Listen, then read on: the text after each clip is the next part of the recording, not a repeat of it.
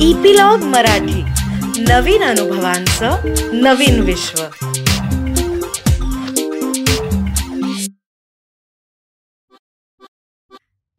नमस्कार मी Reema Amrapurkar. Epilogue media बरोबर घेऊन आली आहे गोष्टींचा खजिना ज्याला आम्ही नाव दिलंय बायोस्कोप. या बायोस्कोप मधून आपण ऐकणार आहोत विविध ढंगी विविध रंगी गोष्टींचा खजिना जो महाराष्ट्रातल्या कानाकोपऱ्यातल्या लेखकांनी आपल्यासाठी तयार केलाय. आज जी आपण गोष्ट ऐकणार आहोत त्याचं नाव आहे इम्रान आणि ती लिहिली आहे रेणू गावस्कर यांनी. भोपाळहून मला नेहमी इम्रानची पत्र येत. पत्र नेहमीच आंतरदेशीय असत. कार्ड कधीच नसे. हिंदीतून लिहिलेल्या त्या पत्रात शुद्धलेखनाच्या अनेक चुका असत पण मजकूर मात्र अगदी हृदयस्पर्शी. पत्राच्या खाली इम्रान अशी लपेटदार सही असायची पण बाहेर पत्र पाठवणारा म्हणून जे नाव असायचं ते संतोष यादव हेच. इम्रान नियमित पत्र लिहायचा खरा पण कधीकधी आम्हा सर्वांनाच भेटण्याची उर्मी अनावर होऊन तो दोन दिवसांची रजा काढून मुंबईत दाखल व्हायचा. आमची भेट झाली की भरभरून बोलायचा. भोपाळच्या ज्या उद्योजकांकडे तो कामाला होता त्याची इम्रानवर मर्जी होती. त्याविषयी सांगायचा. याच भेटीत मी त्याला एकदा त्याच्या या दुहेरी नावाविषयी विचारलं. इम्राननं किंचितही आढेवेढे न घेता त्या रहस्याचा उलगडा केला. इम्रान म्हणे ज्या कारखान्यात काम करत होता त्याचा मालक हिंदू होता. त्याची आपल्या धर्मावर नितांत श्रद्धा होती.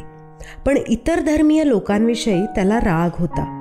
इम्रानच्या गुणांना ओळखून त्यानं त्याला नोकरीला ठेवलं खरं पण नाव बदलण्याची अट घातली आणि इम्राननं ती विना तक्रार मानली. इम्रान म्हणाला मजहब के लफड़े में हम जैसे गरीब लोग पढ़ना ही नहीं चाहते. वो तो आप जैसे पढ़े लिखे लोगों के झगडे है. इम्रान असं म्हणाला आणि त्याचा सारा इतिहासच डोळ्यांसमोर उभा राहिला. इम्रान बांगलादेशचा रहिवासी.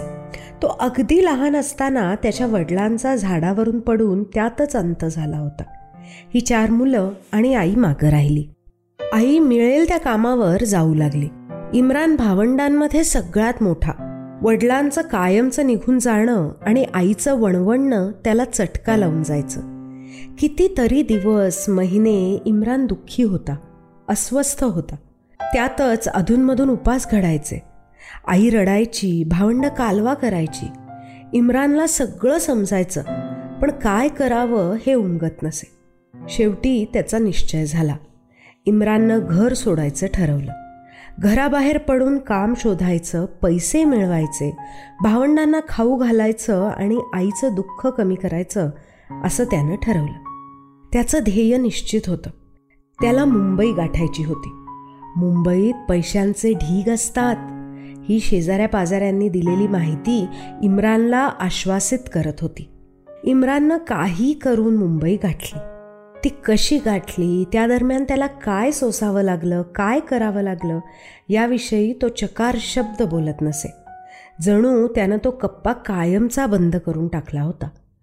खोलात जाऊन कधी काही विचारलं तर एरवी मोकळेपणानं बोलणारा इम्रान या प्रश्नांना शिताफीनं बगल द्यायचा उडवाउडवीची उत्तरं द्यायचं. मुंबईतल्या अनुभवांविषयी त्यावेळच्या दारुण अपेक्षाभंगांविषयी मात्र तो मनमोकळेपणानं बोलत असे. मुंबईत पैशांचे ढीक कुठेच न दिसल्यानं प्रारंभी तो कोसळलाच. सुरुवातीचे काही दिवस इम्रानला उपास घडले. पण नंतर या महानगरानं इतर अगणित माणसांप्रमाणे इम्रानलाही आपल्या पोटात सामावून घेतलं. इम्रान हमाल बनला. ओझी उचलू लागला. रात्री दमून भागून पुलाखाली आडवा झाला की मिटल्या डोळ्यांपुढे आईची भावंडांची मूर्ती उभी राहायची. इम्रान आपल्याला पैसे घेऊन परत जायचं आहे असं मनाला सांगत स्वतःची समजूत घालायचा. त्या सांत्वनाच्या प्रयत्नातली विफलता समजून की काय कोण जाणे? अश्रूंचे लोट गालांवर ओघळायचे त्या अश्रूंचा साक्षीदार शेजारीत झोपणारा शांतू होता.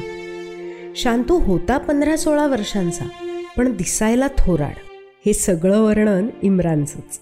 प्रामाणिकपणे काम करून पोट भरण्यावर शांतूचा विश्वास नव्हता किंवा परिस्थितीनं तो राहू दिला नव्हता. मुंबईच्या रेल्वे स्टेशन्सवर महिलांची गर्दी हेरून त्यांच्या गळ्यातल्या सोनसाखळ्या हिसकावून घेण्यात शांतू वाकबगार होता. इम्रानचा निष्पाप चेहरा त्याच्या मनात भरला. असा निष्पाप चेहरा म्हणजे शांतूच्या धंद्यात सोन्याची खाण. सोनसाखळ्यांच्या उचलेगिरीत शांतू आणि इम्रान भागीदार झाले. मिळणाऱ्या पैशांचा मोह झाला इम्रानला. अर्थातच ही भागीदारी फार दिवस चालली नाही. पोलिसांनी इम्रानला पकडलं. बाल न्यायालयासमोर उभं केलं. न्यायाधीशांनी पत्ता विचारला. तो त्याला सांगता आला नाही. त्यामुळे त्याची रवानगी रिमांड होममध्ये झाली. तिथे तो काही दिवस राहिला आणि हळूहळू बदलत गेला. मूळच्या सत्प्रवृत्त इम्रानला आपण चोरी करत होतो याची जाणीव झाली. आईला कळलं तर ही भावना त्याला पोखरून टाकू लागली. त्या दिवसात इम्रान तासन तास शांत बसायचा. कुठंतरी शून्यात टक लावून बघत राहायचा. त्यातून इम्रानला सावरलं ते वेल्डिंग कार्यशाळेनं. या कामात इम्रानला खूप रस वाटला. इतक्या हुरूपानं तो शिकतोय म्हटल्यावर प्रशिक्षकांनीही त्याला शिकवण्यात कुचराई केली नाही. बघता बघता इम्रान एक कुशल वेल्डर तर झालाच पण एक शांत समंजस मुलगाही झाला. वाईट एवढंच वाटायचं की इम्राननं या प्रक्रियेत खेळणं हसणं नाचणं या सर्व बालसुलभ आनंदांना तिलांजली दिली. आपला देश सोडून तो खूप लांब आला होता. पण परत तिथे जायची कुटुंबासमवेत राहण्याची तीव्र आकांक्षा त्याच्या मनात तेवत होती. या सगळ्या घालमेली त्याचं बालपण संपलं एवढं मात्र खरं. बघता बघता सहा वर्ष उलटली. इम्रानची संस्थेतली मुदत संपली. त्याच्या कामातल्या कौशल्यामुळे चांगल्या वागणुकीमुळे लगेच नोकरीही मिळाली. आम्हा सर्वांचा निरोप घेऊन इम्रान भोपाळला गेला. तिथेच स्थिरावला. चांगले पैसे मिळवू लागला. धर्माच्या भानगडीत न पडता त्या मालकानं सुचवलेलं संतोष यादव हे नाव विना तक्रार स्वीकारलं. मात्र तो जसजसा कामात स्थिरावू लागला चार पैसे गाठीशी बाळगू लागला तसतशी त्याची बेचैनी वाढू लागली. आईची भावंडांची आठवण त्याला जगू देईना. त्यांच्यासाठीच त्यानं घराबाहेर पाऊल टाकलं होतं. त्यांच्याकडे त्याला परत जायचं होतं. चार दिवसांची रजा घेऊन इम्रान मुंबईला आला तो परत आपल्या देशात जायचं असं ठरवूनच. सर्वांनीच त्याची मानसिक अवस्था ओळखून प्रयत्नांना सुरुवात केली. अगदी पार दिल्लीपर्यंत ओळखी काढण्याचं काम काही समाजहितवशी लोकांनी सुरू केलं. स्पेशल केस म्हणून या सगळ्याला यश येईल की काय अशी शक्यता निर्माण झाली. आपल्यासाठी इतकी उच्च पदस्थ माणसं काम करतायत त्यामुळे घरी जाण्याची शक्यता निर्माण झाली आहे हे पाहून इम्रान आनंदून गेला.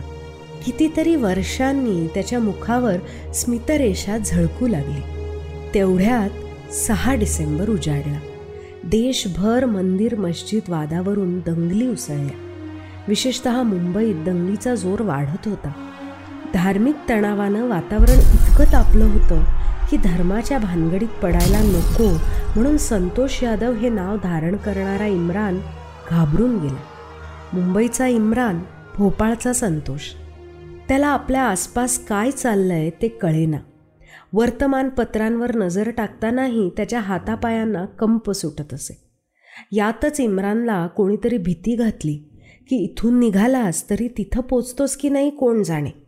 त्यातच या देशातून आलास हे कळल्यावर तुझ्या कुटुंबाला त्याची झळ लागणार हे नक्की.